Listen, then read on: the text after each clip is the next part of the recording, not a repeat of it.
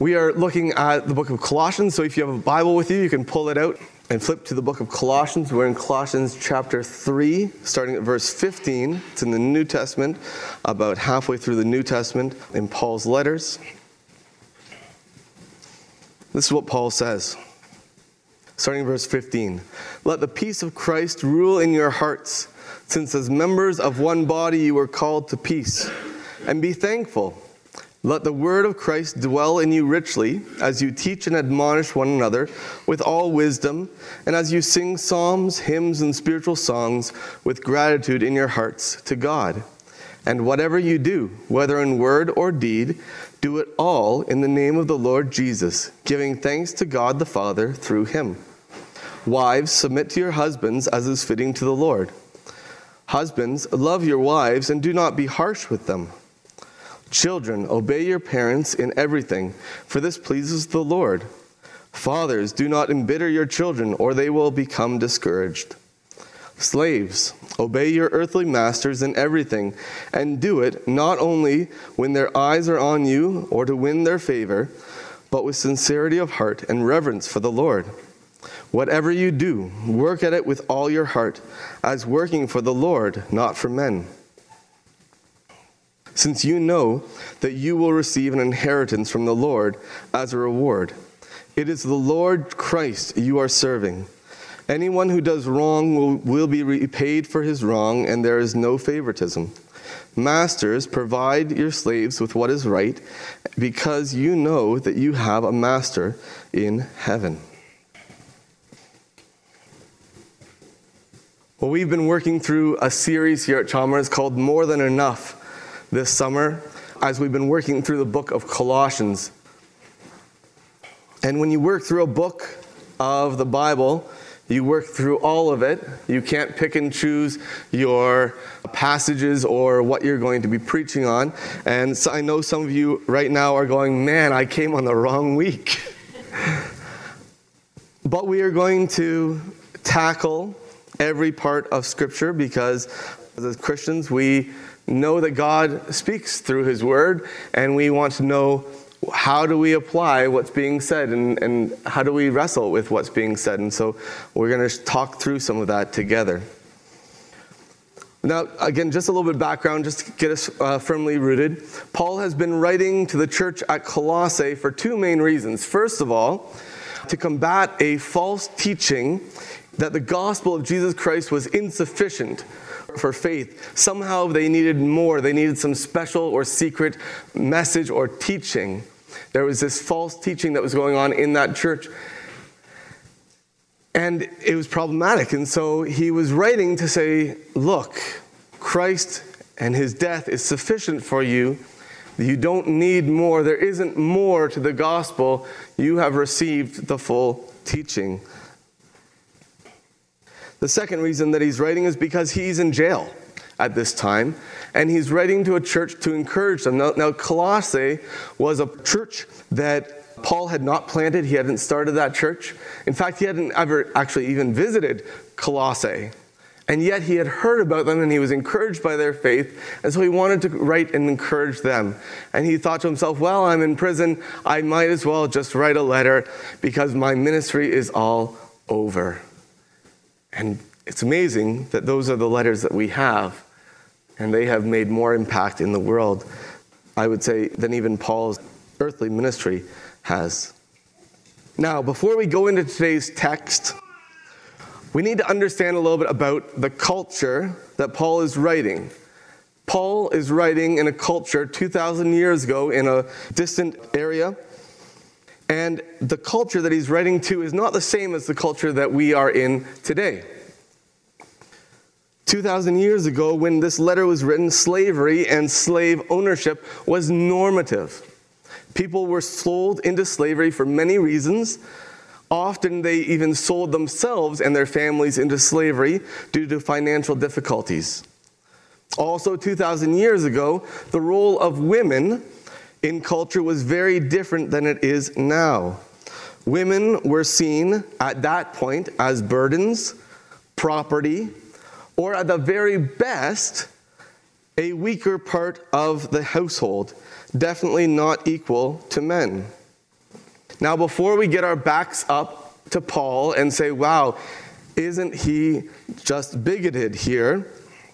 We need to understand that Paul is not condoning the culture that he's writing. This scripture passage is not condoning the culture that it is written for, nor does scripture condone the culture that we find ourselves in either. Rather, scripture always speaks into the culture the message of Jesus. And that's what we see here today. Jesus and his message was never a message of political revolt. It was never a message of top down cultural upheaval. Instead, it was always, always an internal revolution of subversive message that transforms from the inside out, like a little bit of yeast does to a whole batch of dough. And so that the framework for what we're going to be talking about here. This scripture does not condone the culture, neither can we look at scripture to condone our own culture but rather to say, Jesus, what are you wanting to say to us in our culture today? So let's get to, to the passage that we're looking at. Starts off with this Let the peace of Christ rule in your hearts, since as members of one body you are called to peace, and be thankful. Let the message of Christ dwell among you richly as you teach and admonish one another with all wisdom, through psalms, hymns, and songs from the Spirit Sing to God with gratitude in your hearts. And whatever you do, whether in word or deed, do it all in the name of the Lord Jesus, giving thanks to God the Father through him. Okay, pause for a second. How many people here think that, that the first part of that sounds like he's talking about a church service? Right? Speak the word, admonish one another, encourage one another, sing psalms, hymns, spiritual songs. It sounds like kind of what we do on a Sunday morning until you get to that last sentence. And in that last sentence, we see that Paul is expanding what he's talking about, not to just be for a Sunday morning or for a, a small gathering, but he says, whatever you do, whether in word or deed, do it all in the name of the Lord Jesus, giving thanks to God the Father through him. This is probably the most important part for today, and so I want us to read it together. Ready? Whatever you do, whether in word or deed, do it all in the name of the Lord Jesus, giving thanks to God the Father through him. This is absolutely pivotal. If you get nothing else out of today, get this. Whatever you do, how, wherever you are in life, whatever relationship you have with whoever, do it in the name of the Lord Jesus. That's the big point here today. However, you find yourself in life, as a Christ follower, we are to live our lives for Jesus' name's sake, to honor Him, to be an ambassador for Jesus, to show people Jesus in our lives. And Paul understood that this was so much more than simply on a Sunday morning or a church gathering, that this had to do with all of the relationships in our lives. And so he puts it here at the very beginning. Now, I want to tell you something that will absolutely shock and amaze you. Are you ready to be shocked and amazed? Okay. Verse 17 comes right before verse 18. Isn't that like mind blowing? It's so incredible. And I'm a little tongue in cheek here, but if you look at some Bibles that you might have, some translations separate verse 17 from verse 18 with a, a new title or a space or a paragraph, right? In the original text, there was no title, there was no space. It was verse 17, verse 18. Actually, there weren't even verses. Those were added after as well. So, this part here comes right before verse 18. And as, as we look at what verse 18 and, and so on say, we need to keep this in mind. Okay, so Paul is saying, whatever you do, in all of the relationships in your lives, honor Christ. Put Christ first. And then he gives three examples of different relationships that we have. The first relationship is the relationship in marriage. Now, not everyone here is married, and it is not necessarily God's will that everyone be in a marriage relationship. God talks about how some people are called or some people choose a single relationship, a single celibate relationship. That is a completely viable way of living. And so I, I want to recognize that, that not everyone here may get married or may be married. However, we all have had interactions with marriages in the past, whether you yourself are in a marriage, whether you can remember the marriage that you were born into, if your parents were married when you were born or raised, maybe a marriage that you've seen of a friend or a relative. We can think of different marriages that we've seen. We can also see that marriage is special in Scripture. God has made marriage, heterosexual marriage, as a standard for family life. And so it makes sense that God would have a way a special way for his followers to live in that beautiful framework that he's made for families. And this is what he talks about in this passage. And so he says, Wives, he starts with the women, wives, submit yourself to your husbands as is fitting in the Lord. Now, please hear me some of you may be saying, well, Brian, does that mean I'm second in command? Does that mean I have less importance in my marriage? Does that mean that I need to be a carpet that my husband just gets to walk over? No, that's not what Paul is saying at all. What we see in Scripture is that God is a God of order. God always gives order. He isn't a God of chaos, He is a God of order and He always gives order. And in marriages, God has given order, where the husband is to be the head of the family or the leader of the family. This is not a matter of importance, but a matter of order.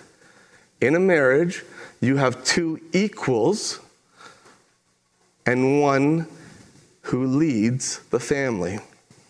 And what Paul is saying is that in God's perfect plan, wives are to submit themselves to the leadership that God wants to give you through your husband.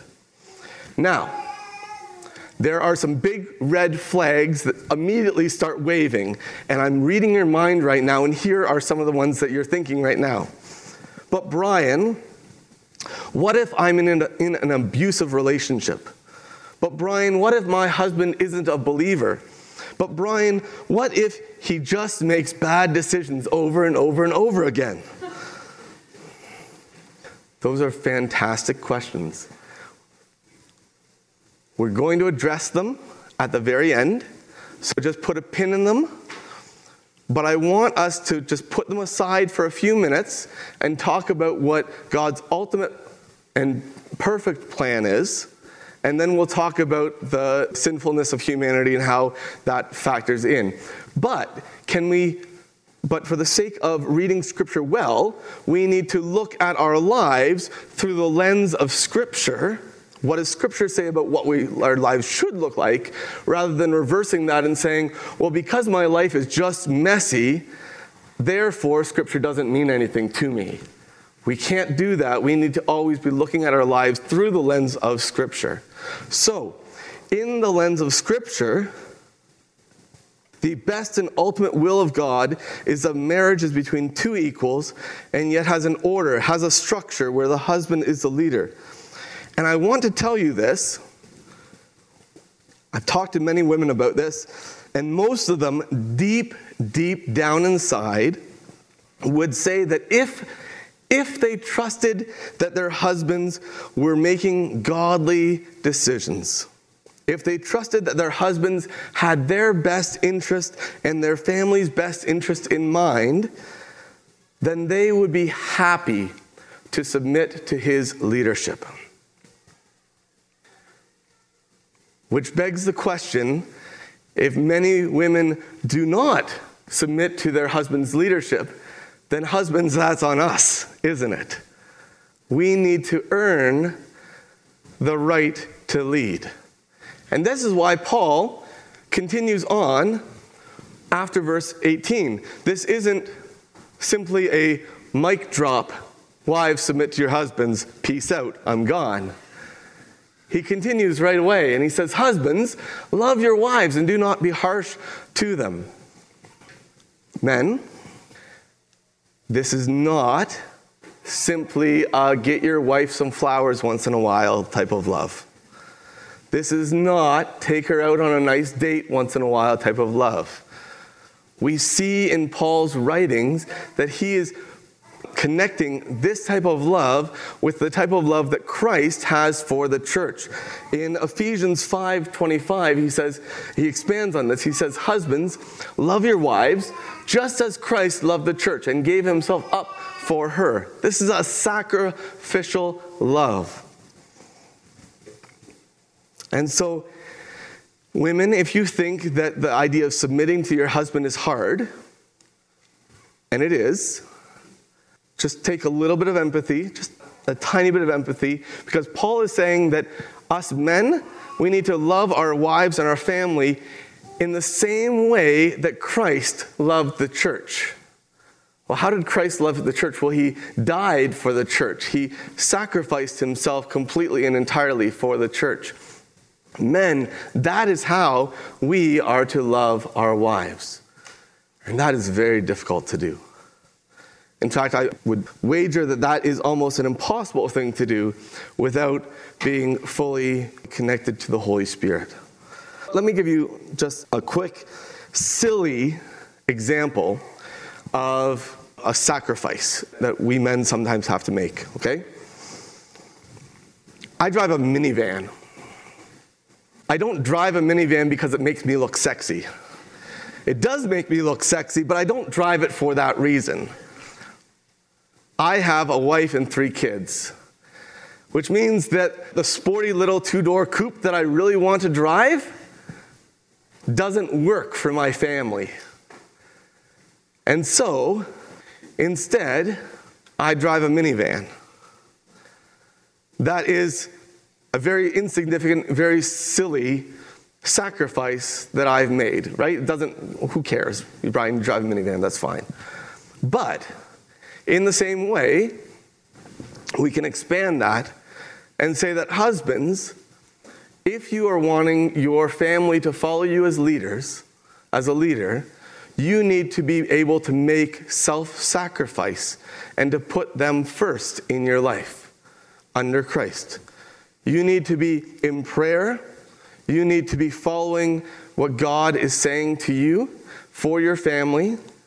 You need to be showing your wife and your family that you put their interests first. That it's not all about your career. It's not, not all about the money in the bank. It's not all about the power that you could get. It's about putting your family first. And if you do that, and if you can show that to your wife and to your children, I'm certain that they will trust your leadership much more. We as husbands are to lay down our lives for our families. Now, I want to say, most of the time, what does this look like? Most of the time, this leadership in a family will look like communication and compromise. Most of the time. A good leader is not a dictator. Good leader is not a dictator. Most of the time, it will look like communication, clear communication, good compromise. However, there will be times in a marriage where there isn't a way to compromise. That a husband and a wife want different things, believe different things are the best for their family, and it is at those times that Paul says the wife needs to submit to the leadership of the husband, trusting that the husband has what is best for the family in mind. My wife's not here today, so you can't actually check this, but Heather would say that probably she can count at the very most a handful of times, less than five, of when she felt like she actually had to step back and submit to my leadership. It doesn't happen very often at all because we communicate and we compromise and we work together. And so she would say that this submitting thing is easy when you trust your husband to make good and godly decisions. Again, let's go back to Colossians 17 for a minute. Whatever you do, whether in word or deed, do it all in the name of the Lord Jesus, giving thanks to God the Father through him. This is the basis, this is the foundation for this marriage relationship. So, wives, as a wife, you are to be a wife in the name of the Lord Jesus. Husbands, you are to be a husband in the name of the Lord Jesus, serving Christ first, putting Christ before all. Now, well, let's talk about these two other relationships, and we'll get to the, those big elephant in the room red flag questions. Next, Paul moves on to the relationship of families. And he says, Children, obey your parents in everything, for this pleases the Lord. In the same way that God gives order in a marriage, God gives order in a family. And parents are to be the leaders of the family under Christ. And so children are to obey and to respect their parents. Again, I want to say, parents, this is not a mic drop. This is not, hey, folks, you need to obey me, peace out. This is absolutely crucial because, in the same way as children are to obey parents, Paul says, Fathers, and I would suggest that mothers, you as well, can glean from this, do not embitter your children, or they will become discouraged. Parenting under Christ never leaves kids resentful of Christ. It's not about quoting over and over again, well, the Bible says obey your parents. We need to model the love and grace of Christ in our families to our children. Think about your own relationship to Christ. You have been made acceptable to God through Christ. And our children have that same opportunity.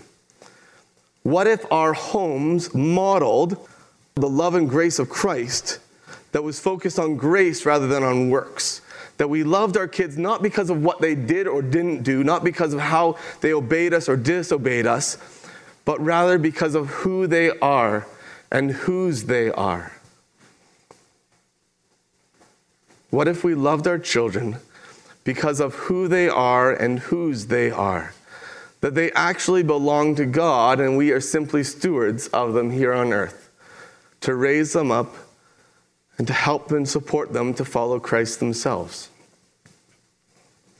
Remember what we pray at this church almost every single Sunday for our kids that they would have soft hearts to accept the love and truth of Christ Jesus, that they would grow in love with Jesus and his church, and that their parents would model what it means to fully live for Christ. Again, whatever you do, whether in word or deed, do it all in the name of the Lord Jesus, giving thanks to God the Father through him. So if you are a child, under the authority of your parents, do that to honor Christ. If you are a parent caring for your children, care for your children, raise your children to honor Christ and show them that through your own love. Number three, really quick relationships at work. We invest a lot of time and a lot of energy at work. Whether you work for yourself, whether you work for someone else, it takes a lot of energy and we invest a lot of ourselves in the workplace. And Paul again understood this. He was talking to slaves and slave owners. Hopefully, you don't feel like a slave, but maybe sometimes you do. And again, I want to say Paul was not condoning slavery, but he was speaking the freedom of Christ into the lives of slaves, saying, you are now working for Christ, not just your slave owner. This is what he says. Slaves, obey your earthly masters in everything, and do it not only when their eyes on you and to curry their favor, but with sincerity of heart and reverence for the Lord.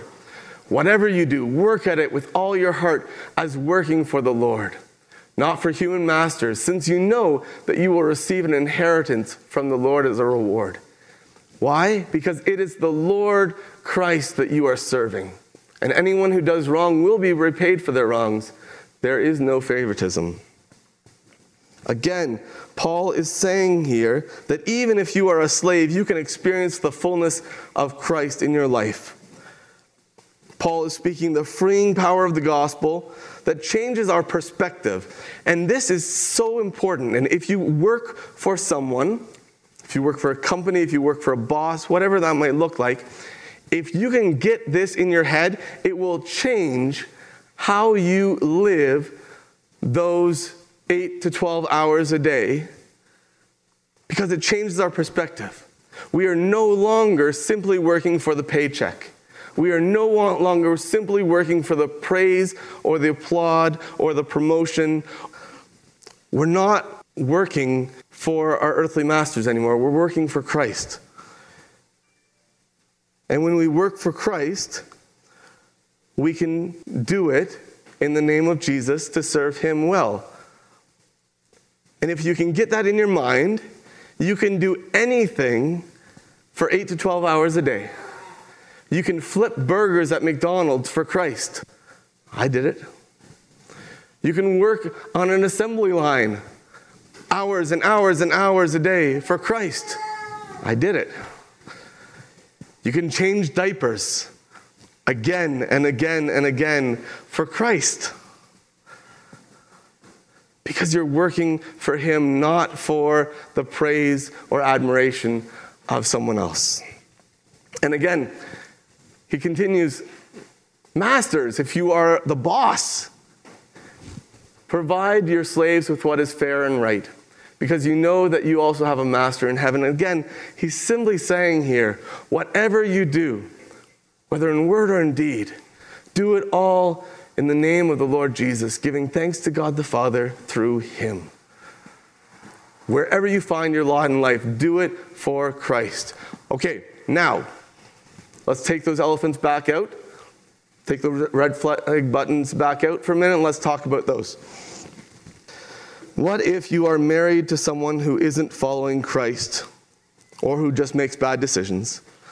What if you have parents who aren't following Christ or just make bad decisions? What if you have a boss who isn't a follower of Christ or makes bad decisions? What do you do then?